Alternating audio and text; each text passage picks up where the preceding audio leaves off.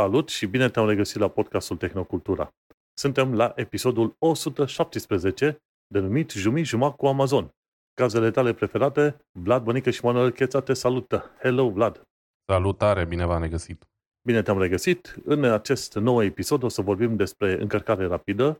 Amazon este Lacom, despre Starman și, bineînțeles, despre cum vei putea face un nou computer de gaming.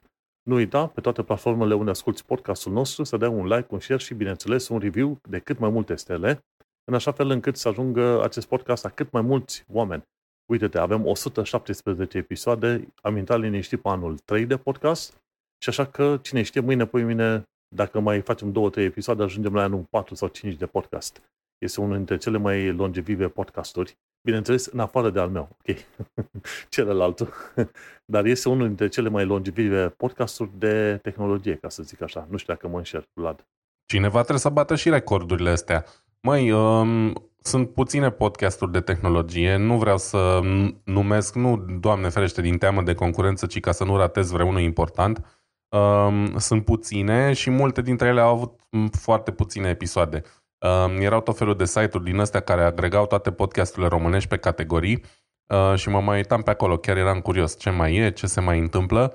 Uh, fără falsă modestie, na, unele dintre ele înțeleg de ce, uh, de ce au picat sau de ce n-au continuat. Uh, altele continuă, evident, au în spatele lor niște oameni, uh, niște persoane publice cu notorietate și așa mai departe.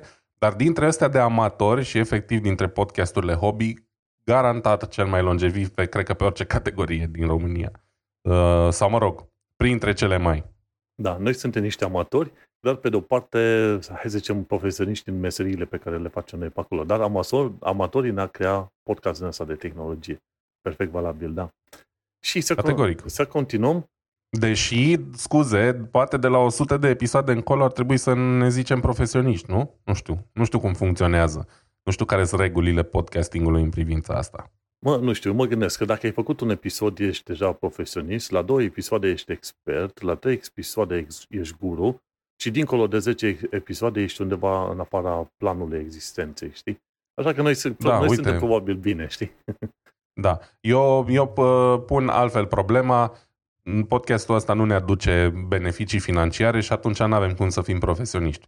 Profesioniștii, după, din punctul meu de vedere, câștigă bani din ceea ce profesează. Noi nu câștigăm, deci rămânem la, la stadiul de amatori. Și... Ceea ce e oarecum mai bine, e mai relaxant, nu avem atâta presiune, e ok. Efectiv, și mie îmi place să fiu un amator, e bine că am un alt coleg amator și mergem mai departe cu lumea noastră de amatori. În ultima săptămână, rămâne să povestesc doar eu ce am făcut. Să știi că n-am, n-am făcut prea multe chestiuni legate de domeniul ăsta tehnologii în afara de munca mea obișnuită de front-end development, ce vrei tu, pentru că efectiv am fost plin cu tot felul de activități A la Z, A la Z, înțelegi? Și atunci am preferat să nu pun aici decât un singur subiect, Bash Scripts pentru Mac. Și efectiv asta a fost o chestie la muncă pe care trebuia să o facem și m-am distrat foarte mult cu un coleg de-al meu când ne-am pus să scriem un script din asta de Bash. Și Bash, am, noi ce am făcut, am creat un fișier de Bash care are extensia .sh în, pe Mac.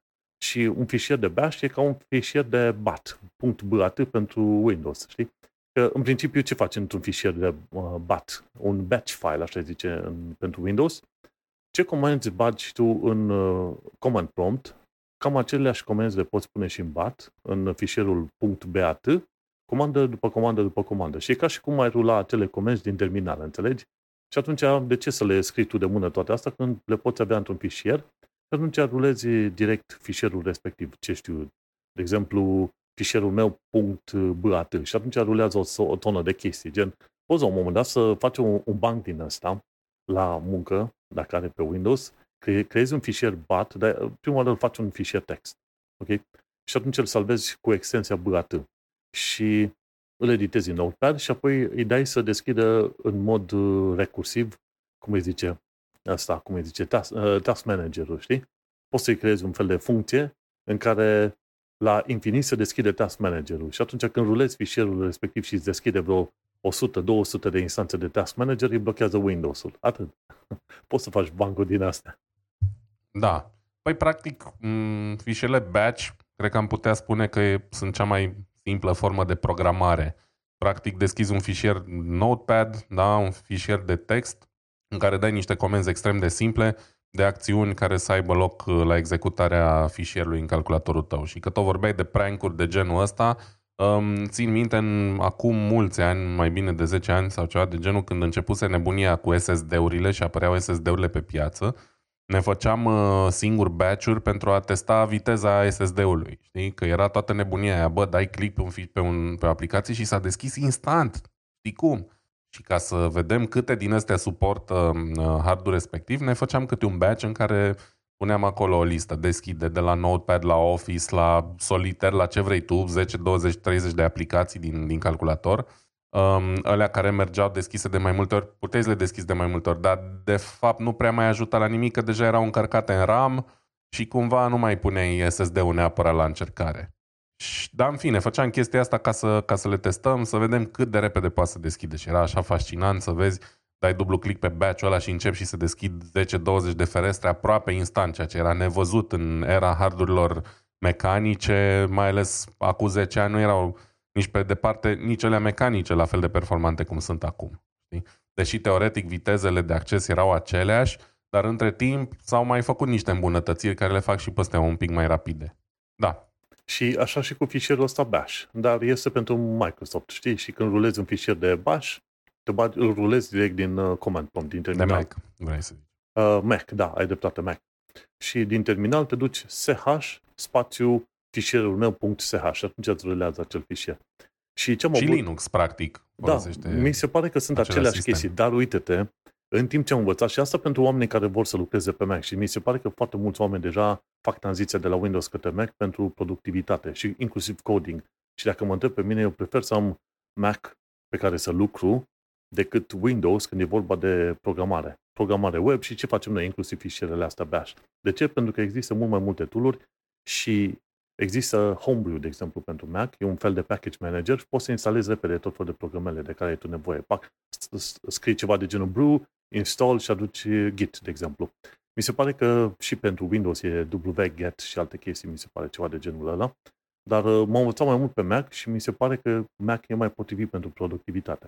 În fine, revenind la fișierele noastre de Bash, ce am avut noi nevoie să facem la un moment dat a fost să automatizăm, de exemplu, un uh, journey, de exemplu, când te bagi pe site, trebuie să treci prin pasul 1, 2, 3 până la 6, obții un anumit cod și codul ăla trebuie să-l verifici nu știu pe unde. Și asta am făcut și noi, numai că în fișierul, în fișierul nostru de, cum îi zice, în Bash.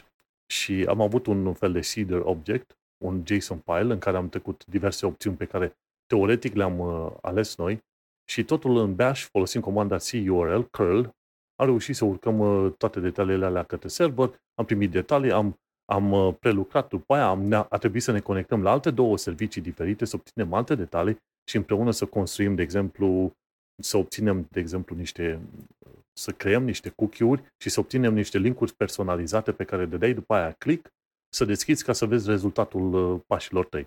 Nu pot să dau detalii pentru că nu, e proiect în lucru, îți dai seama. Dar uh, chestia asta, în loc să treci tu prin toți pașii să selectezi opțiunea A, B, C, D, după aia next step ce vrei tu, chestia asta rulezi fișierul în uh, câteva milisecunde a, a, a, a rulat și îți obții un link personalizat pe care după aia poți să-l folosești în testările tale, știi? Și asta ne-a disat și pe noi, pentru că atunci când am început să lucrăm, nu știam mai nimic despre curl, bash, ce vrei tu și am petrecut nu știu câteva zile bune făcând toate oper- operațiunile astea. Și, într-adevăr, stai să te uiți într-un fișier de asta bash, cât de multe chestiuni poți să faci, chiar, chiar e impresionant, ca să zic așa. Iei un fișier, folosești comanda curl, să urci fișierul respectiv pe server, serverul îți răspunde cu un link, te duci la linkul respectiv și faci toți pașii ăștia A to Z, A to Z, în, uh, efectiv, instant. Și mi-a plăcut să zic uh, puterea fișierul ăsta și de aia îți dai seama că sunt unii mai, mai nerds, mai geek și așa, care se bat cu tine și zic, băi, nu, terminalul e mai bun, terminalul e așa. Băi, și are dreptate. După ce te înveți cu anumite comenzi și să faci operațiuni din alea foarte interesante, rămâi, rămâi mască. De exemplu, am, am început să ne învățăm repede să încărcăm fișierul care avea nevoie pe, pe server, primim răspunsul, îl salvăm într-un fișier, fișierul respectiv îl prelucrăm repede linie cu linie, obținem de acolo ceva, ne ducem pe alt server, facem prelucrările astea, chestii care ți-ar fi luat, nu știu, ca om, așa, 5-10 minute sau mai mult de atât, știi? Și aia este. Și dacă cineva nu a învățat încă de programare, să știi că un bun loc de început, cum ai zis tu, băi, te bagi în terminal, că e Windows, că este Mac, te bagi în terminal să vezi să, să folosești comenzile alea obișnuite, înțelegi? Pe care, de exemplu, în Mac e o comandă numit Open. Când ai Open și trimiți link, îți deschide browserul default la linkul respectiv, înțelegi? Super mișto faza asta, știi? Și asta am folosit și noi în uh, fișierul respectiv.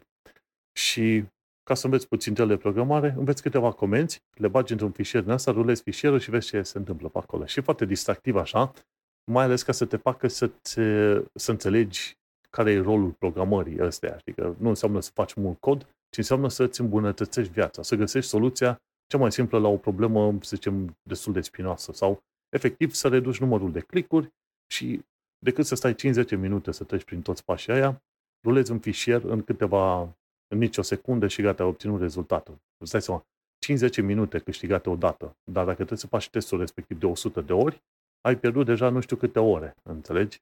Și la asta trebuie să te gândești când folosești asemenea fișiere. De-aia zic, Madisat a fost pe muncă, nu a fost uh, pentru muncă, nu a fost o chestie, să zicem, cum îi zice, personală de tehnologie, dar uh, sper că mica asta istorioare să ajute pe oameni să se gândească la alte chestiuni. Când e vorba de programare, nu e neapărat să scrii coduri alea de C, C++ și vrei tu. Scrii repede un, un fișier din asta și te distrezi cu el, știi? Bun, hai să mergem da. la chestiunile de, efectiv, de discutat din episodul ăsta la altul și dacă vrei, începe tu cu prima ta știre, că sunt foarte curios de ea, n-am apucat să citești știrea, recunosc. Da, um, iarăși una din săptămânile astea în care a trebuit să scobesc mult prin internet ca să găsesc ceva interesant. Ideea e că sunt foarte multe chestii repetitive. Același Elon Musk, același Twitter, același ChatGPT, acum toată lumea vorbește un milion de chestii despre ChatGPT și n-am o problemă cu asta, doar că îmi place să a trebuit, chestii noi a și trebuit să mă chinui și eu să scot fratele meu, că da. vedeam foarte multe și de Elon și de ChatGPT. Totuși am băgat ceva de, uh, de AI în genere pe aici, că e nebunie. AI este nebunia totală. Cred că anul ăsta și câțiva ani de zile o, tot o să fie nebunie totală, știi?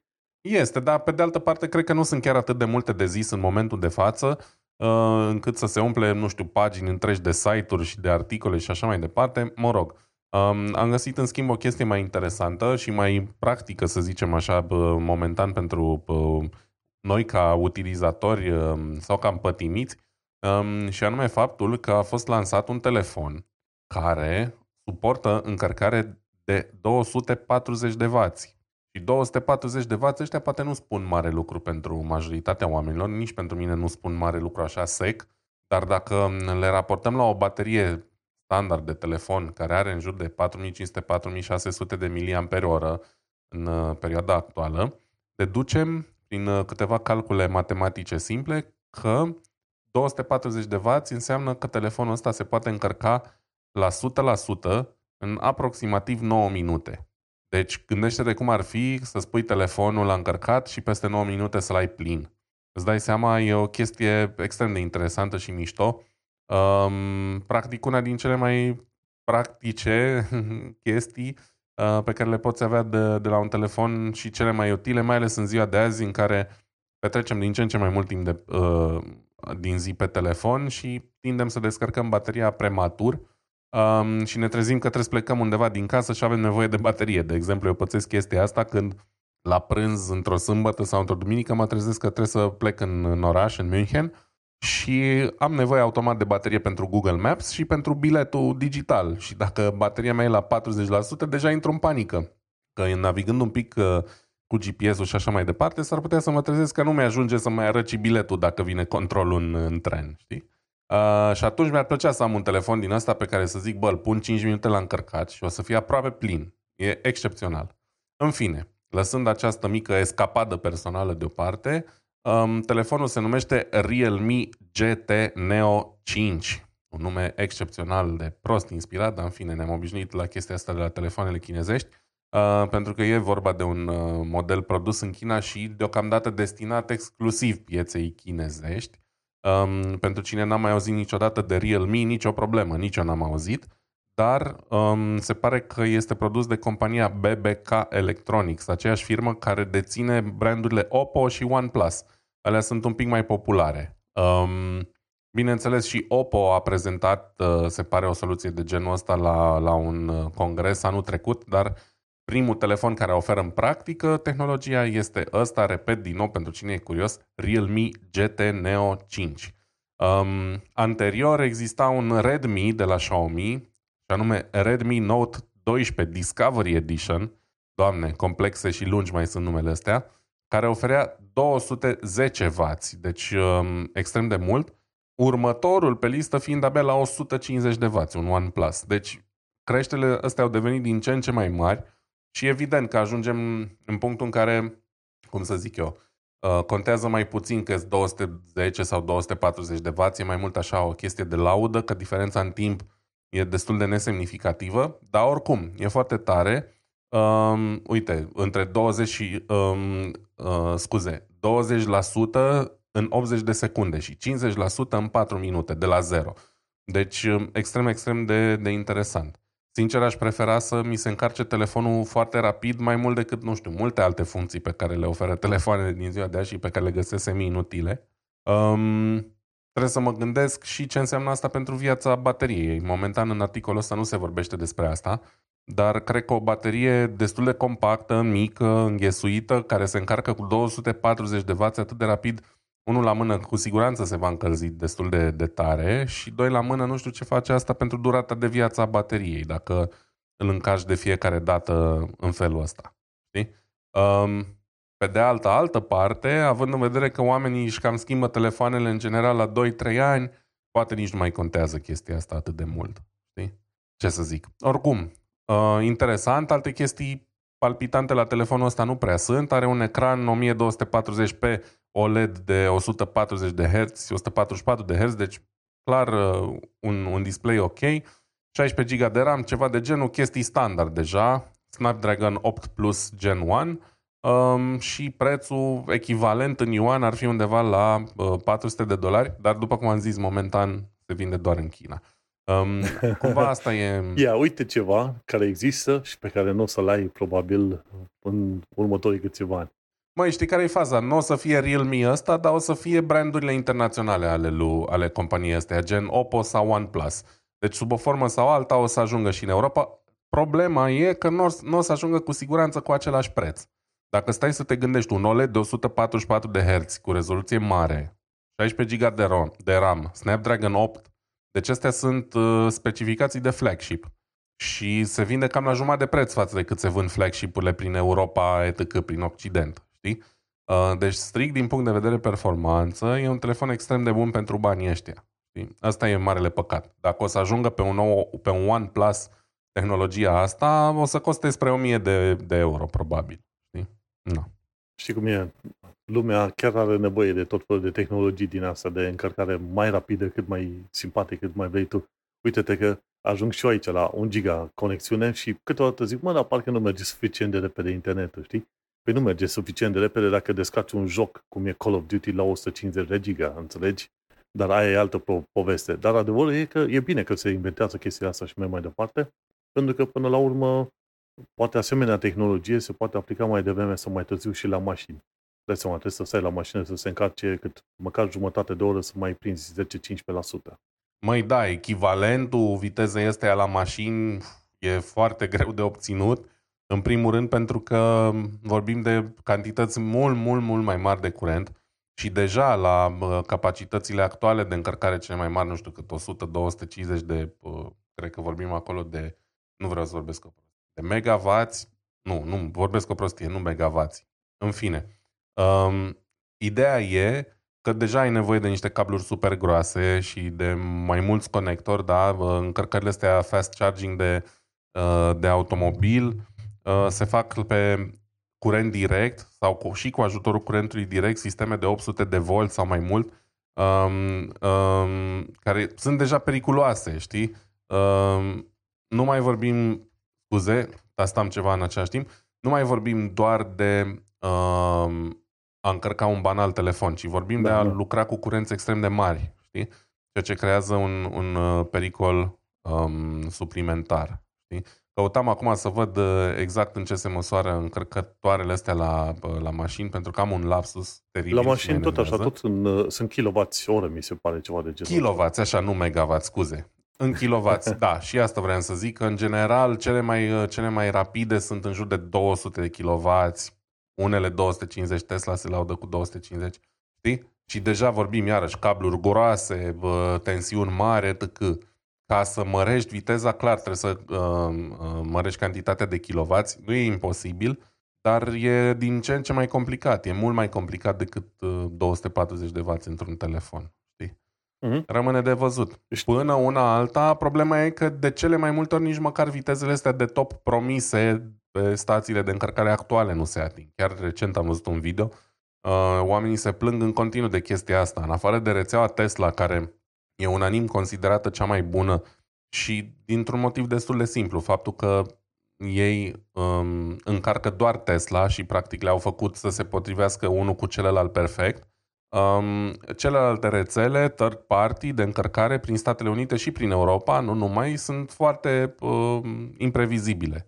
De la probleme de încărcare la probleme cu performanța, gen tu te duci la un încărcător de 150 de kW și zici a, asta înseamnă că trebuie să stau 20 de minute. Bagi mașina în priză și îți dai seama că ți încarcă la 80 de kW și brusc trebuie să stai de două ori mai mult acolo, știi?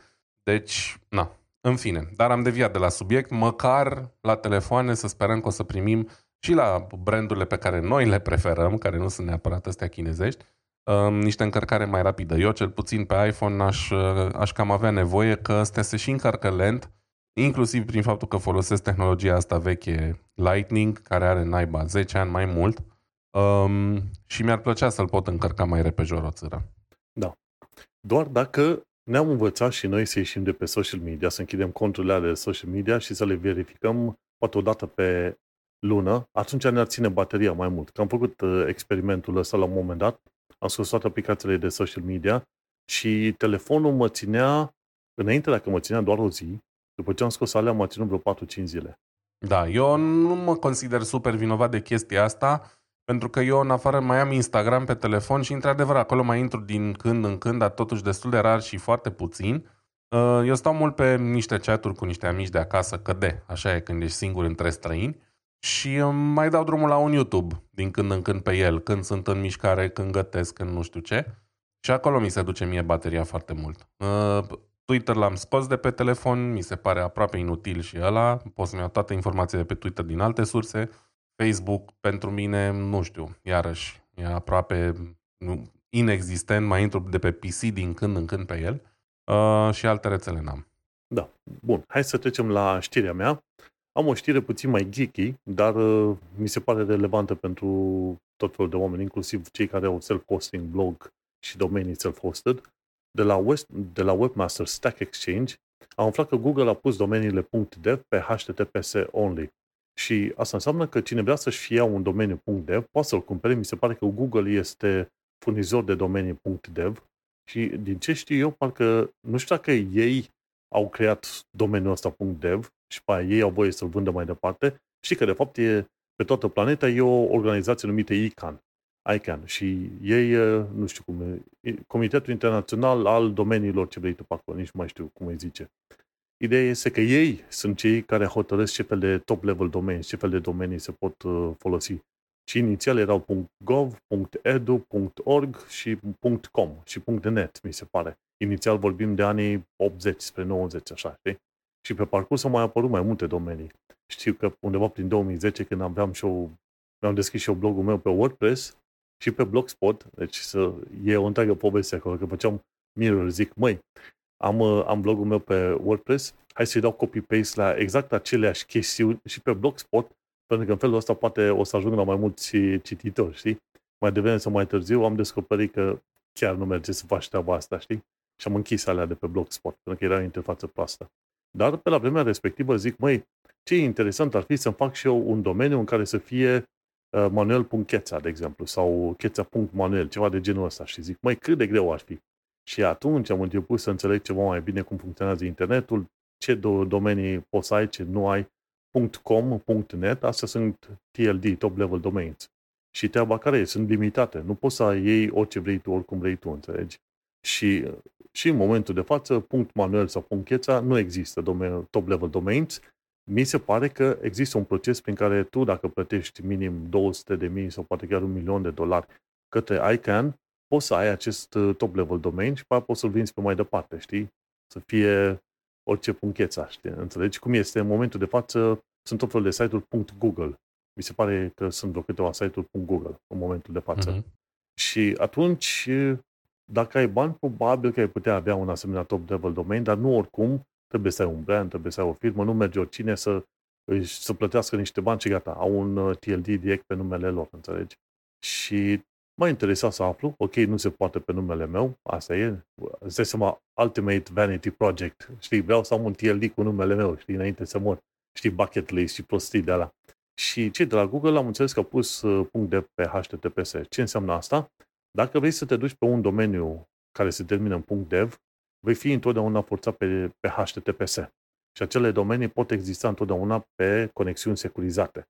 Și nu știu acum motivul real pentru care au pus punct dev neapărat pe HTTPS, doar că probabil ar vrea, să, ar vrea ca oamenii să aibă un uh, serviciu ceva mai securizat. Știi că Google a fost cei cu Chrome-ul, a fost cei care au făcut push ăsta mare să forțeze oamenii să treacă pe HTTPS all over the place. Păi chiar, chiar vreau să spun că în ultima vreme, de când au uh, băgat ultimele update-uri în Google, am descoperit enorm, poate nepermis de multe site-uri care nu au certificate uh, SSL. Problema în principal fiind că sunt multe site-uri cu uh, de-astea, uh, componentă de login, cărora le lipsește chestia asta. Dar e foarte frustrant pentru că de, de extrem de multe ori vrei să intri pe un site și Google nu-ți permite. Nu te lasă să faci chestia asta. Uh, îți apare mesajul ăla că site-ul nu e secure și am avut surpriza și când am dat continue to site să nu se întâmple absolut nimic. Um, și a trebuit să încerc prin alt browser. E, e un pic aiurea și probabil că de asta vor să, să facă chestia asta, știi? Mă gândesc. Ideea, ideea care este? Uh, în principiu, rankingul ăsta de securitate în Google, care asta au băgat în PageRank, uh, cerința asta, rankingul ăsta este nițel nedrept. Deci, în cele mai multe cazuri, poate chiar ai nevoie de HTTPS, dar nu ai nevoie pe toate paginile. Zim și mie, de exemplu, când ți-ar trebui să ai pe HTTPS la un articol pe care îl citești și unde nu se pot lăsa comentarii. Deci n-ai formular de comentarii. N-ai. Tot ceea ce faci păi este, ai, să, da. este să consumi conținut de pe site-ul cu tare, înțelegi? Singura scuză, să zicem cumva, ar fi că atunci nu ai uh, cineva în lanțul ăsta de trafic care ar putea să citească ce, ce site-uri citești tu, de exemplu, ceva de genul, ceva, ceva de genul ăsta, înțelegi? Și atunci stau să mă gândesc foarte bine că ok, ar fi o componentă de securitate acolo dacă nu te-ar interesa ca oamenii să știe că tu citești, nu știu, blogul XYZ, adică conținutul acelui blog. Dar uh, mi se părut puțin îndreaptă mișcarea asta către HTTPS only pentru că cum e, poate unii chiar n-au nicio treabă să, să-și bată capul că ei ar fi urmăriți pe undeva. A apărut uh, chestia asta cu certificate SSL automate și a, a rezolvat puțin treaba, înțelegi? Și acum, mai nou, sunt domeniile astea .dev care te obligă să le urmărești numai și numai pe ăsta, cum se zice, trafic securizat. Și e un procedeu care se numește, e o listă numită lista HSTS și atunci prin această tehnologie din asta, HSTS, îți permite să pomenești faptul că domeniul ăsta este HTTPS only. Și asta înseamnă că în, sunt anumite situații în care browserele când se conectează la un domeniu și văd că nu primesc la un site pe domeniu, dar uh, fără să fie, pardon, e securizat, se conectează la domeniu și nu primesc conținut înapoi. Sunt situații în care browserele, în loc să prim, când nu primesc conținut înapoi, încearcă să se conecteze la site-ul ăla pe varianta HTTP. Și atunci poate primesc uh, conținut în felul ăsta, știi? Că chestia asta se numește uh, protocol downgrade. E downgrade, pardon. Este downgrade de la HTTPS la HTTP. Și oamenilor le, le, le e sceptică pentru că ar fi situații în care poți să fii atacat, ținta malware în situația asta. Bun. Și atunci un domeniu .dev nu va permite browserului ever să accepte, chiar dacă nu primește conținutul potrivit de la pagina aia, să treacă pe HTTP.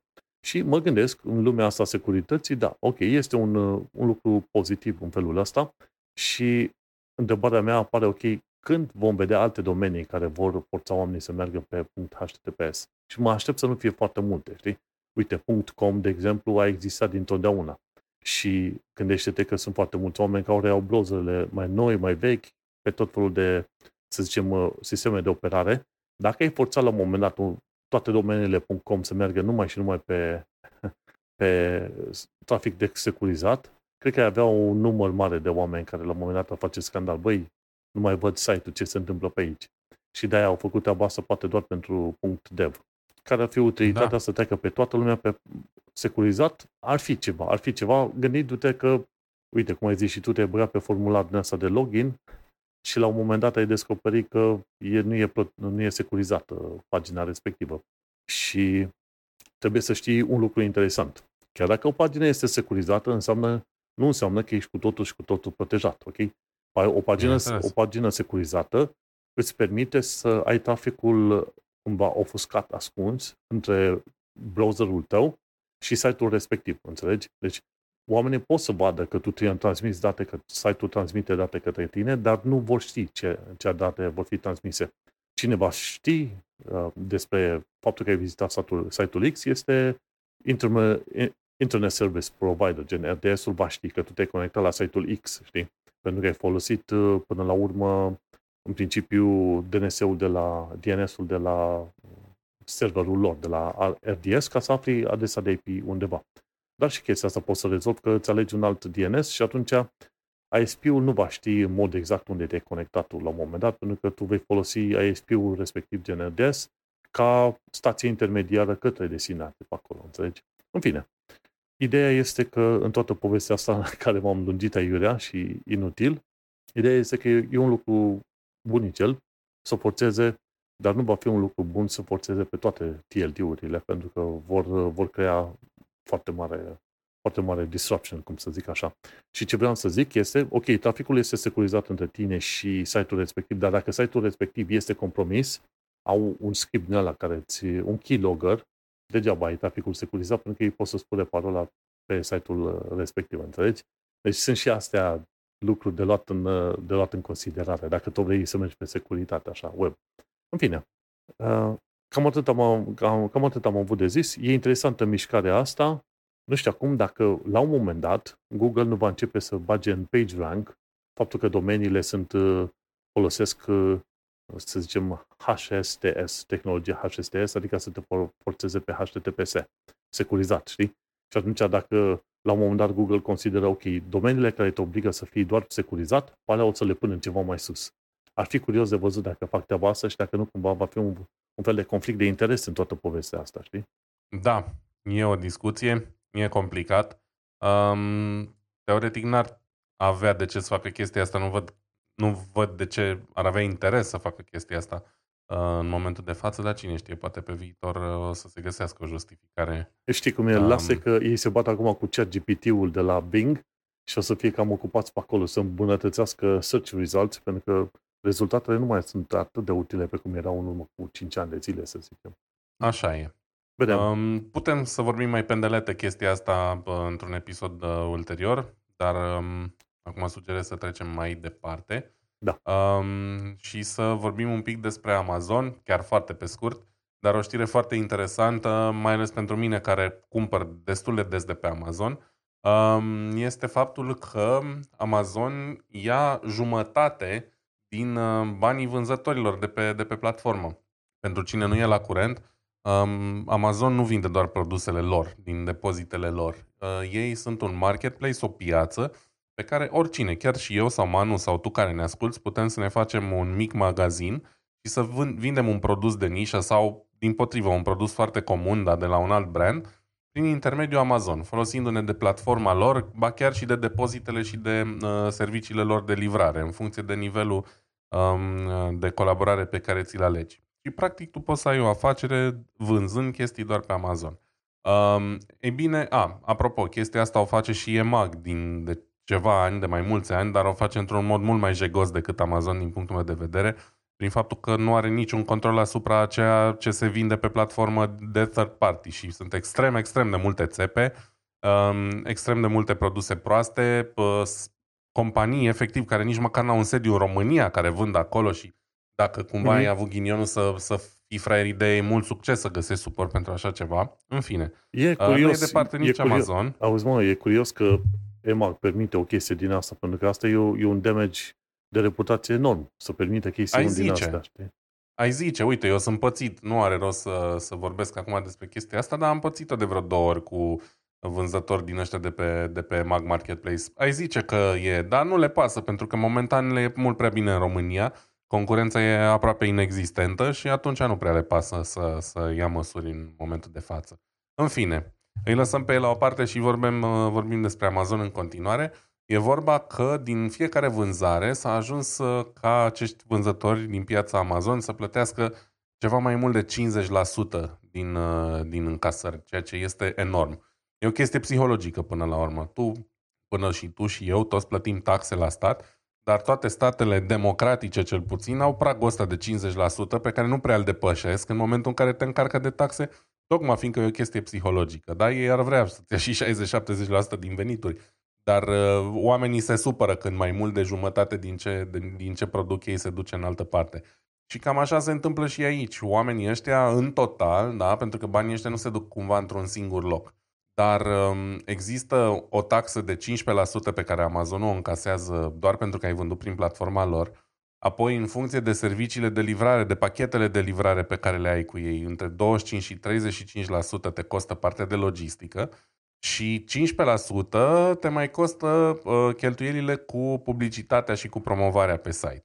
Și uite, se pare că anul trecut media a fost de 51,8% uh, din, din prețul unui produs. Deci trebuie să te gândești cât de profitabil e pe de altă parte pentru ca oamenii ăștia să vândă în continuare în condițiile în care ei își dau mai bine de jumătate din bani către Amazon și pe de altă parte se justifică de ce pe Amazon găsești aceleași produse pe care le găsești pe AliExpress sau prin alte locuri la prețuri mult mai mari. Știi? Câteodată stau și mă gândesc, bă, ăștia sunt niște țepare, ăștia vor să se îmbogățească, vând rahatul ăsta de produs care dincolo costă un sfert și îl vând atât de scump. Dar ei oarecum sunt forțați să-l vândă atât de scump dacă vor să facă un profit nu foarte mare, tocmai pentru că taxele Amazon sunt atât de mari. Și ce să zic, e un pic aiurea. Din păcate Amazon a devenit așa, a devenit clar too big to fail și a devenit atât de important să ai o prezență pe Amazon încât uh, oamenii acceptă concesiile astea, știi, care se reflectă din păcate în prețul final, la, efectiv în ceea ce plătim noi când, uh, când cumpărăm de acolo. Știi? Um, da, e o știre interesantă, e interesant să vedem câți bani se duc pe chestiile astea din, din chestiile pe care le cumpărăm. Noi avem impresia că e justificat prețul pentru X sau Y produs, dar de fapt, teoretic, nu e justificat. E justificat doar din metoda de vânzare aleasă. Și de aia uh, fac chestia asta de fiecare dată și o recomand oricui să o facă. Dacă cauți un produs pe site-ul tău preferat, fie că e Mag, Amazon, nu știu, ce vrei tu, uh, asigură-te că îl mai cauți în 5 alte locuri, ca s-ar putea să-l găsești în altă parte mult mai ieftin um, sau, nu știu, cu un preț uh, semnificativ mai scăzut sau mai diferit, astfel încât să nu, să nu merite să-l iei de acolo. Um, evident, chestiile vândute direct de Amazon sau direct de Mag nu prea se califică. Ei au alte uh, zi, alte dealuri, alte contracte și așa mai departe. Dar pe marketplace, în general, ajung chestii din astea mai obscure, care, pe care nu le găsești pe, din toate părțile, să zic așa, da? mai ales într-o țară mai mică, o piață mai mică cum e România. Poate Germania are, nu știu, 10 magazine concurente, în România or fi două, știi? Dar, ca idee, faceți-vă tot timpul temele, nu cumpărați niciodată din primul loc și pe cât posibil feriți, feriți-vă oricum să cumpărați de pe chestii de genul marketplace. Da? Dacă vânzătorul de pe EMAG nu e EMAG, feriți-vă. Căutați în alte parte înainte să, să luați decizia asta, pentru că s-ar putea să vă coste mai mult decât, mai mult decât face. Eu așa fac de pe Amazon. De regulă, chiar dacă nu am Amazon Prime, bifez chestiile care au Prime, pentru că aia sunt cumva mai de încredere um, și pentru că majoritatea lor sunt vândute direct de Amazon. Dar iarăși, e, iarăși, tot timpul sunt, e, e cu două tăișuri. Știi? Trebuie să ai foarte multă grijă. Uh, e foarte ușor să-ți iei țeapă în, în ziua de azi pe, pe site-urile astea, din păcate. Dar, um, na. Asta, Asta până nu se Amazon... fac plângeri pe bandă rulantă, știi? La tot Băi, e foarte greu să faci. E greu să faci și plângeri câteodată. Uite, eu fac. Și am făcut și plângeri la NPC când am avut probleme cu, cu EMAG și să zicem că s-au rezolvat. Dar nu s-au rezolvat la modul EMAG a implementat un sistem mult mai bun prin care oamenii să nu-și ia țeapă. Nu. S-a rezolvat punctual cazul meu, că am făcut gargare și am făcut plângere și restul s-a ascuns sub preș, să zic așa, știi? Um, asta e chestia. Lipsesc niște cadre din astea bune prin care companiile astea să fie verificate la sânge, să se asigure că au o entitate în România, că pot oferi suport, că își respectă garanțiile și așa mai departe. Uh, e drept. N-am mai cumpărat de pe MAG, bine, de pe Marketplace deloc și nici nu o să mai cumpăr vreodată, um, dar de, hai să zic, patru ani. Și atunci poate între timp, da, disclaimer, poate și-au îmbunătățit uh, uh, politica asta. Dar ultima oară când am cumpărat eu și când am avut probleme, era dezastru. Și sincer, din ce mai citesc pe internet, nu cred că am îmbunătățit nimic. Speranța moare ultima. Ei, hai să vedem ce o să moară ultima totuși. De la Interesting Engineering am aflat câteva detalii despre Starman. Dacă te aduce aminte că Starman este acel manechin cu Tesla Roadster, uh, Roadster lansat în spațiu acum ceva ani de zile de către SpaceX, al lui, uh, mm-hmm. al lui Elon Musk. Și chiar am văzut articolul ăsta, zic, mă, sunt curios și eu ce se întâmplă. Și întrebarea mare era, mă, de ce n-au pus acolo niște camere? Să transmită camerele alea niște informații undeva în eter, ca să vedem și noi pe ce vedere are Stallman în momentul de față, știi? N-au pus camere, din păcate, asta e viața, știi? Și în momentul de față, în momentul de față, de fapt, săptămâna trecută, mi se pare că s-au împlinit undeva pe la vreo 5 ani de zile de când a fost lansat Starman în spațiu, știi? Tu îți dai seama, au trecut 5 ani de atunci. Pe 6 februarie 2018, SpaceX uh, a lansat Starman în spațiu. Și... Literalmente nu îmi vine să cred. Am uh, văzut chestia aia live, a fost una din cele mai mișto evenimente uh, de genul ăsta și într-adevăr una pentru care jos pălăria echipei de marketing din spatele uh, proiectului ăluia și nu-mi vine să cred că a trecut atât de mult, chiar nu-mi vine. Și uite-te că au vrut să demonstreze pe atunci, de exemplu, ok, hai să mergem cât, vrem să demonstrăm cum funcționează Falcon Heavy, racheta asta, și, bineînțeles, au avut nevoie de o greutate cu care să testeze. Și aia a fost rosterul și cu manechinul respectiv. Deci, cum ai zis tu, marketing foarte bun. Și întreaba care este? Au lansat și întrebarea e unde este Starman în momentul de față. Și Starman, ce că am înțeles că luna asta s-a intersectat cu orbita planetei Marte. Bine, Marte în momentul de față este de partea cealaltă a Soarelui, așa că o să dureze mult și bine până când Starman vine în apropierea, să zicem, planetei Marte sau în apropierea Pământului. Și e un website numit whereisroaster.com și acolo poți să afli mai multe detalii de, despre lansare și inclusiv orbita pe care ar trebui să o aibă acest roaster. Și ideea generală în articolul ăsta am văzut că, cum îi zice, s-ar putea ca acest roaster cu manechin cu tot, să stea în spațiu acolo pentru câteva milioane de ani în total, știi? Nu, nu mai găsesc exact unde erau cifrele alea, dar te doare capul. Ci că, cum îi zice, în 2035 roasterul va ajunge în zona Marte și abia prin 2047 și 2050 se va apropia din nou de Pământ și oamenii cred că vor, fi, vor face evenimente majore. 2047-2050. Păi 2047, hmm, cam, uh, cam puțin, uh, cam prin vremea în care ar trebui noi doi să ieșim pe la pensie, știi? Deci o să, o să ieșim cu, boșorogi, da. o să ieșim cu berile pe afară și să vedem, ok, a apărut roaster în zona noastră. Știi? o să ne disteze treaba asta, știi? Uh, ca o glumă, poate până atunci chiar o să lanseze Tesla Roadster până în 2047, că de fapt scopul a fost și să prezinte viitorul Tesla Roadster care trebuia să fie și tot, cam tot de vreo 5 ani pe piață. Dar poate până în 2047 au timp să-l scoată. Da, și s-au făcut niște calcule și au zis, ok, care ar fi șansele ca roasterul să se bușească în pământ, să, să se intersecteze cu planeta noastră? Și ce ar fi vreo 22% șanse ca roasterul să pice înapoi pe pământ în 15 milioane de ani de acum încolo. și va arde în atmosferă, pentru că cel mai probabil va veni la o viteză de vreo 40.000 de km pe oră și îți seama la viteza aia, datorită, lumea zice că datorită frecării cu aerul, meteoriții nu iau foc datorită frecării cu aerului, ci datorită faptului că în cădere și în viteza aia enormă se face o presiune foarte mare a aerului în fața, în fața ăstea, cum îi zice fratele meu, în fața meteoritului. Și atunci când iei aerul și îl presezi foarte mult, ce se întâmplă? Se mărește temperatura. Știi?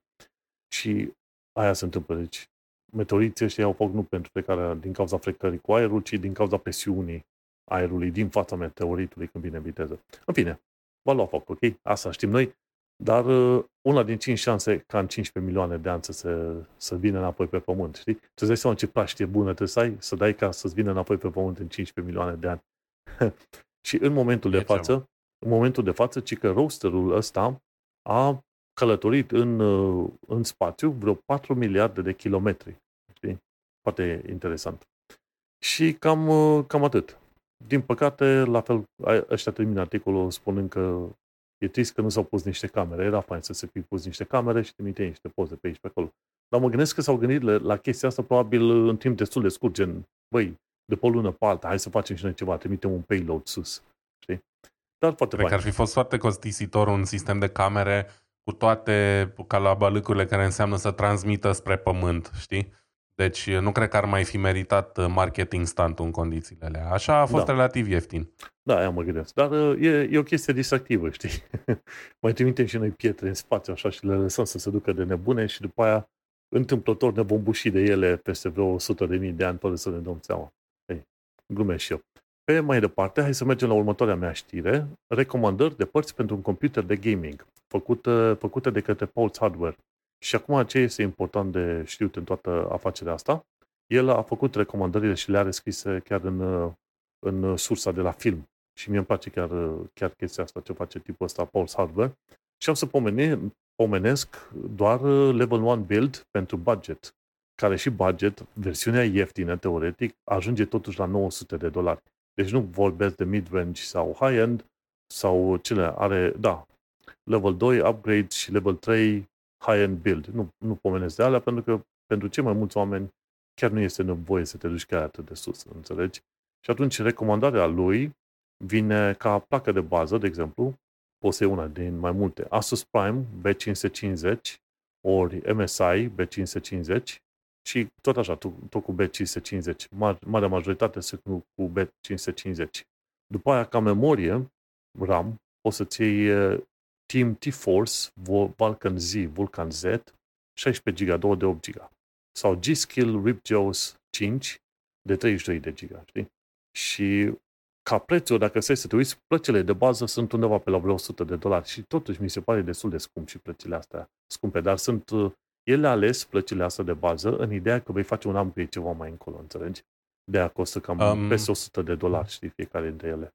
Da. da, din păcate, dacă stăm să vorbim de uh, Ryzen 5 seria 5000, nu o să mai faci niciun update, pentru că seria 7000 deja folosește alt socket.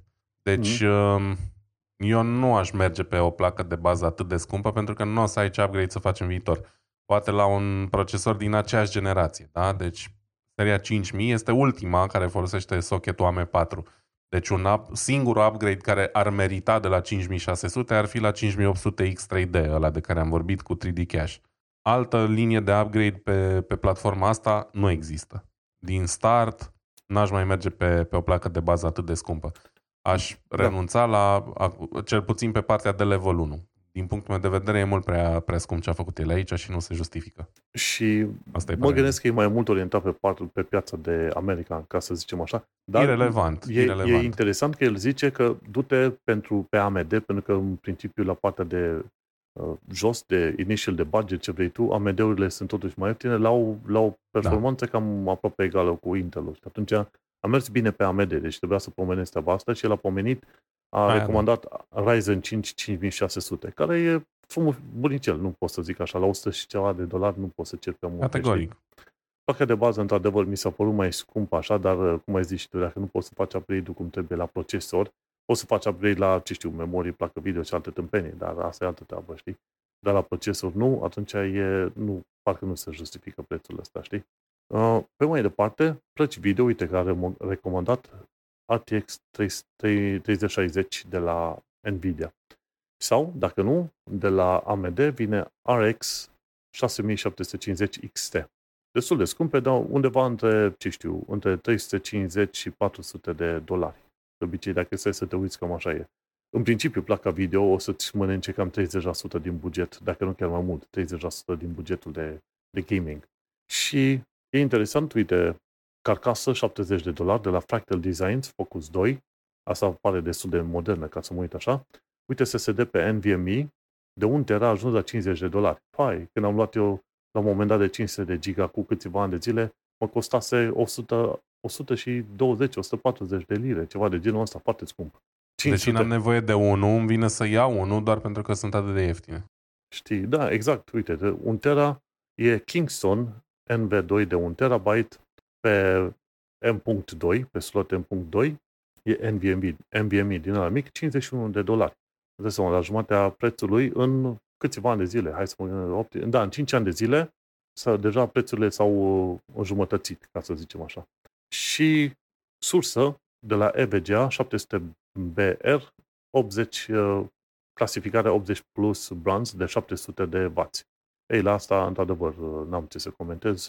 700 de W e chiar bunicel, numai că nu cred că o să-ți permită să te duci mai departe. E 360, cred că te poți duce până la un 30-70, știi, ca placă video, dar mai de mult, mai mult de atâta nu, că stai să te gândești.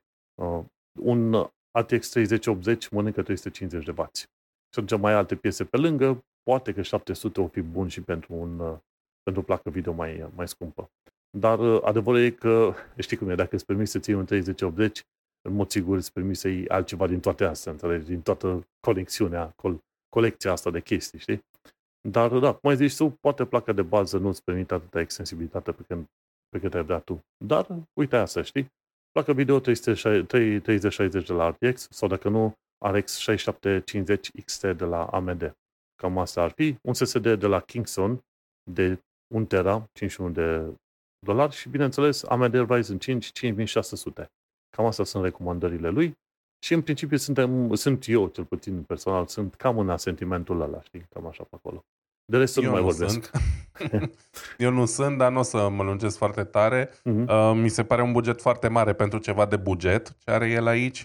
Um, înțeleg că a încercat să folosească totuși componente actuale, dar din punctul meu de vedere se mai găsesc procesoare mai vechi uh, din gama AMD Ryzen, de exemplu 3600-le, cred că încă se mai găsește um, pe piață, care e încă ceva mai ieftin sau dacă nu ai putea să-l iei la mâna a doua, um, cred că se găsesc tone pe, pe tot internetul. Uh, clar o placă de bază mai ieftină, ceva sub 100 de dolari, Um, pentru că, după cum am spus, de la 5600 nu ai. Ai două procesoare maxim cu care mai poți upgrada din aceeași serie. Deci nu e future-proof. Deja AM4 e, uh, e tehnologia trecutului. Eu înțeleg, el a vrut totuși să folosească ceva curent, da? Că AM uh, 5, uh, gama 5000 de anul trecut, cred, 2022 la început sau sfârșitul 2021. Ok, dar asta un, un bill de buget uh, la 900 de dolari în primul rând mi se pare ridicol Adică pentru mine, da? Înțeleg că poate în statele ai un buget ok, dar nici măcar asta nu mai cred. Um, plăci video, na, ce să zic, sunt puține, uh-huh. foarte puține opțiuni și toate sunt scumpe și uh, sursa e ok, SSD-urile sunt la niște prețuri de nimic, acum nimic de zis. Cam, cam atât am eu de, de obiectat la chestia asta. A, și mai am o obiecție cu uh, ideile cu high-end build Păi e simplu, acolo filtrezi totul doar în ordinea descrescătoare a prețului, le-ai luat și sănătate, deci pentru asta nu trebuie să fii expert. Știi? Da, da, da. da e mai greu să găsești ceva la partea mai, mai ieftină. Mă gândesc că el a pus prețul ăsta și a făcut și recomandarea de AMD-ul ăsta, pentru că îți faci computer de gaming acum și îl folosești probabil vreo 3 până la 5 ani de zile. Înțelegi? Cam mai aia, clar, da, aia cu tehnologia actuală cel puțin, pentru că jocurile nu mai evoluează în același ritm cu, uh, cu performanțele actuale din punctul meu de vedere. Adică, da, again, dacă eu pot să joc pe PlayStation-ul meu 4 uh, hardware de 2013, jocuri de 2022 fără probleme, ok, nu arată impecabil, dar chiar și așa, știi? Asta spune niște lucruri. Da, exact. Bun, cu ocazia asta mergem la știri pe scurt. Uite că am avut foarte multe chestiuni despre care să discutăm la ora asta, dar uh, totuși am discutat, nu?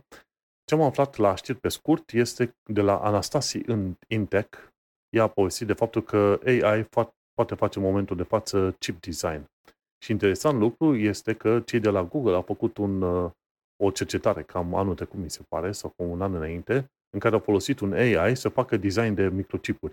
Și efectiv, AI-ul a reușit să facă un design optimizat de microchip în 24 de ore, pe când un inginer experimentat ar fi făcut chestia aia într-o lună au testat faza asta.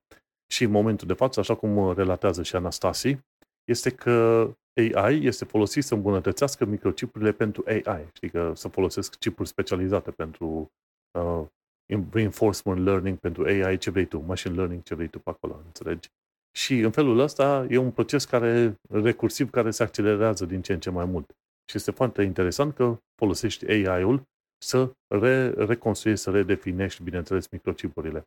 Și, într-adevăr, asta ar fi decada AI-ului și ar fi probabil secolul AI-ului, ca să zici așa, inteligenței artificiale. Și nu, nu e de mirare că oamenii sunt uh, foarte puternic pasionați de chestia asta.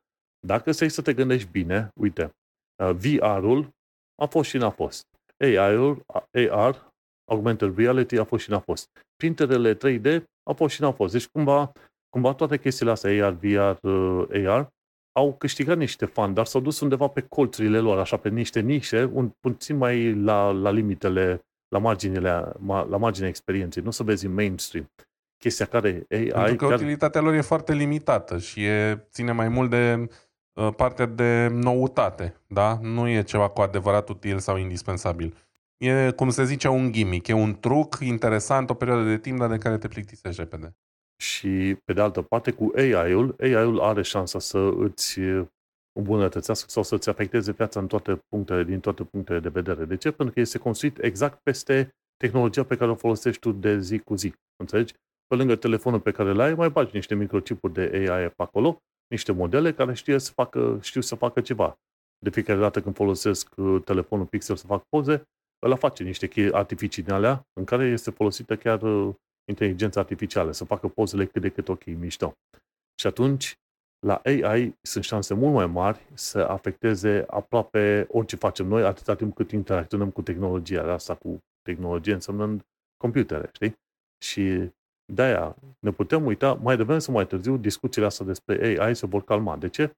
Pentru că AI-ul va deveni efectiv uh, embedded, cum se spune, încasat în aproape tot ce facem noi și atunci cât de des vorbim noi de transparența sticlei sau a geamurilor? Niciodată. Există, știm că ne protejează de vântul, de frigul de afară și la revedere. Și mai devreme sau mai târziu, în următorii câțiva ani de zile, AI va fi suficient de bun și de fine de utilizat în tot felul de tehnologii și nu o să se mai discute așa de mult. Mergem pe mai departe, de la Jace to Sense îți explică cum să instalezi Windows fără cont de Microsoft. Și sunt niște trucuri. Mi se pare că la un moment dat când ajungi la punctul în care îți cere cont de Microsoft, trebuie să faci o, o restartare și să închizi, de fapt nu, trebuie să deschizi un, un task manager, să închizi programul respectiv și după aceea să faci restartare de calculator care, să, care să-ți permită la un moment dat să instalezi Windows-ul fără să te loghezi în contul tău de Microsoft. Și am văzut uh, chestia asta de vreo câteva ori în filmulețul la lui. E interesant, unii oameni chiar ar vrea să instaleze Windows-ul fără să trebuiască să se conecteze la un cont de Microsoft și atunci Jason prezintă chestia asta. Avem la știri pe scurt. De la Science Alert am aflat că uneori poți vedea laserele LiDAR de la sateliți. Undeva în zona Hawaii, pe acolo, la un moment dat, oamenii s-au speriat că au văzut tot felul de linii din astea verticale de la laser, au fost înregistrate cu camerele video. Și se întreba, mă, ce se întâmplă cu chestiile astea? Și, de fapt, ce se întâmplă, un satelit chinezesc folosea LiDAR. LiDAR e laser, cum îi zice, e un fel de radar, dar cu laser. Ca să facă, ce știu, chestiuni de geografie, știi? Să facă scanare pentru uh, morfologia locului, pentru geografie, pentru munți, ce vrei tu pe acolo. Și atunci, în momentul ăla, se vedeau uh, razele astea de laser. Adevărul e că nu mă așteptam ca laserul respectiv să fie așa de ușor vizibil, cum e în filmulețele respective și cum e în pozele alea. Dar uh, te poți aștepta. Dacă e laser și te poți gândi că poate laserul ar fi în spectrul ăsta vizibil, că poți să faci lasere și uh, în spectrul ăsta mai puțin vizibil, dar uh, și poți să și vezi. Dacă e noapte mai ales, uite de că poți să vezi chestia asta. Foarte interesantă fază. Nu știam și am aflat. Acum știi și tu. Și ultima chestie de la Tom's Hardware, și că cineva chiar a insistat să facă cel mai mic 3D printer din lume. Un printer micuț care se folosește de niște motorașe să facă prin, uh, din rășini tot felul de forme din alea micuțe. Știi? Cel mai, cel mai mic printer 3D din lume e cât o monedă din asta, cât e un cent sau o liră, ceva de genul ăsta. Știu că era o imagine prezentată acolo. Da, e cât, o, cam cât, o, cât un euro, știi? Puțin mai mare decât un euro. Tiny 3D printer. Deci vezi, uite, pentru unii oameni gimmick-ul ăsta e și dus puțin chiar la mai extrem. inutilă, scuze. Nu, și, și mai inutilă. deci 3D printer și și mai inutil. Știu că tu aveai un 3D printer, dar probabil că te și plictisit de el la un moment dat. S-a vândut. A, e interesant, e drăguț, doar că trebuie să ai mult mai mult timp la dispoziție decât aveam eu și să fii într-un domeniu în care îți dă utilitate. Ca hobby sunt limitate lucrurile pe care le poți face cu el și am făcut ceva lucruri. Problema e că rezistența lor e foarte proastă din cauza materialului ăsta. PLA-ul pe care îl folosesc să printez majoritatea chestiilor e extrem de fragil, friabil și așa mai departe. În general e bun pentru prototipat, pentru machete, pentru chestii decorative, dar mult mai puțin pentru chestii funcționale. Și eu mi-am dorit să pot face și chestii funcționale cu el. Unele au ieșit, majoritatea nu prea. Și atunci l-am, l-am dat mai departe cuiva care vrea să învețe să prototipeze cu el. Da, și atunci, cum ai zis tu, e cam un gimmick. Dacă vrei un printer 3D, trebuie să fie, să creeze lucruri cât se poate de utile, de funcționale, de asta și până la urmă gândește-te, dacă vrei să faci o cheie din aia franceză, poate folosești printerul 3D să îți printeze ceva în genul ăla, dar nu, avea, nu va avea acea, aceeași funcționalitate, aceeași, să zicem, rezistență, pe cum are piesa reală făcută la presa metalică, turnată, ce vrei tu. Da, da, teoretic există și imprimante 3D profesionale, să zic așa, la modul că pot face chestii funcționale, dar evident ele se folosesc în industrie și așa mai departe. Astea hobby, cum e asta pe care am avut-o eu, sunt faine ca să uh, te joci un pic, să înțelegi printarea 3D, să vezi cum funcționează și așa mai departe și mă bucur foarte mult că, că am avut-o. Um, dar mi-am dat seama că nu, a trecut foarte mult timp uh, în care n-am mai folosit-o deloc și în general nu-mi place să țin chestii nefolosite și atunci i-a venit rândul să, să meargă la un nou stăpân. Foarte bine, felicitări! Bun, shameless plugs acum la final de episod. Uh, Digital Analog pe YouTube, cam atât. Albume românești pe vinil, mai noi, mai vechi, mai rare, mai puțin rare, nu știu. Cam atât. Am văzut că ai pus săptămâna trecută, mi se pare, vreo două filmulețe scurte noi. Da, am pus uh, două melodii de pe un EP al formației Roșu și Negru, um, Pădurea la Gonicii, Copiii Păcii, două piese care sună foarte bine din punctul meu de vedere. Ei, uite, vezi, tehnologie care vine și revine, vinilurile. Deci asta, într-un fel, nu mă gândeam că o să existe în continuare, dar cumva există nostalgia asta puternică pentru analog. Așa că asta o să rămână în continuare. Da, și e mai mult decât o nostalgie, e cumva justificată, da? În epoca în care internetul poate dispărea oricând, în care poți să n-ai internet unde ești, în care poate nu vrei ca toată lumea să știe de pe internet ce muzică asculți tu și când, e bine să ai și latura asta intimă, știi, de muzică analog, pe care o poți asculta chiar fără curent electric la o adică, înțelegi? De asta părerea mea e că vinilurile nu or să moară niciodată. Mai mult decât atât, o bună parte din muzica asta e aproape inexistentă pe internet. Poate există niște uh, înregistrări de acum 10-15 ani pe YouTube care s-au deteriorat, poate, știi, există preluări și așa mai departe, dar nu există toate la un loc, cel puțin din astea românești mai, mai vechi sau mai obscure pe care le, le am eu aici. De aia, oamenii ar trebui să asculte digital analog și să-i dea share pe mai departe, pentru că dai de, ai acolo lucruri care, efectiv, probabil sunt în premieră pe internetul din România și de oriunde în lume, dacă să mă gândesc bine. Eu îmi doresc doar ca oamenii să poată să descopere niște muzică pe care nici eu n-am știut-o din totdeauna și pe care de multe ori o, o descoper la fel la prima mână și am niște discuri care nu credeam că există și despre care mi-ar plăcea să povestesc un pic, dar nu cred că le-aș face dreptate, știi? Uh, și atunci le pun așa cum sunt ele, fără să le editez. Mă rog, mai tai intro, outro, etc., dar nu modific uh, sunetul în discului în sine. Pentru ca oamenii să-și dea seama cam cum sună ele după poate uneori 50 de ani. Da? Unele din vinilurile astea au 50 de ani. Um, știi? Și să-și dea seama de calitatea înregistrării și de ce se făcea în România cu 50 de ani în materie de muzică. Cool, foarte fain. Mersi Evident fain. am și discuri noi, da? Ca idee. Exact. nu e nimic, tu bagă-le pe acolo, oamenii să prindă o bucățică de istorie salvată în format uh, digital. În cazul meu, pe mine mă găsește lumea la man, pe manuelcheța.com, unde am podcastul Un Român în Londra. Am avut uh, recent un nou episod de podcast, episodul numărul 247, dacă să să te gândești bine. Deci poți imagina să ajungi la sute de episoade. Și acolo am uh, vorbit puțin tel de tema mea de război și tot felul de știri din astea mai noi legate de viața în UK și ce vrei tu. În fine, cam atât a fost. Îți mulțumim că ne-ai ascultat. Ne auzim pe data viitoare. Succes! Numai bine, ceau!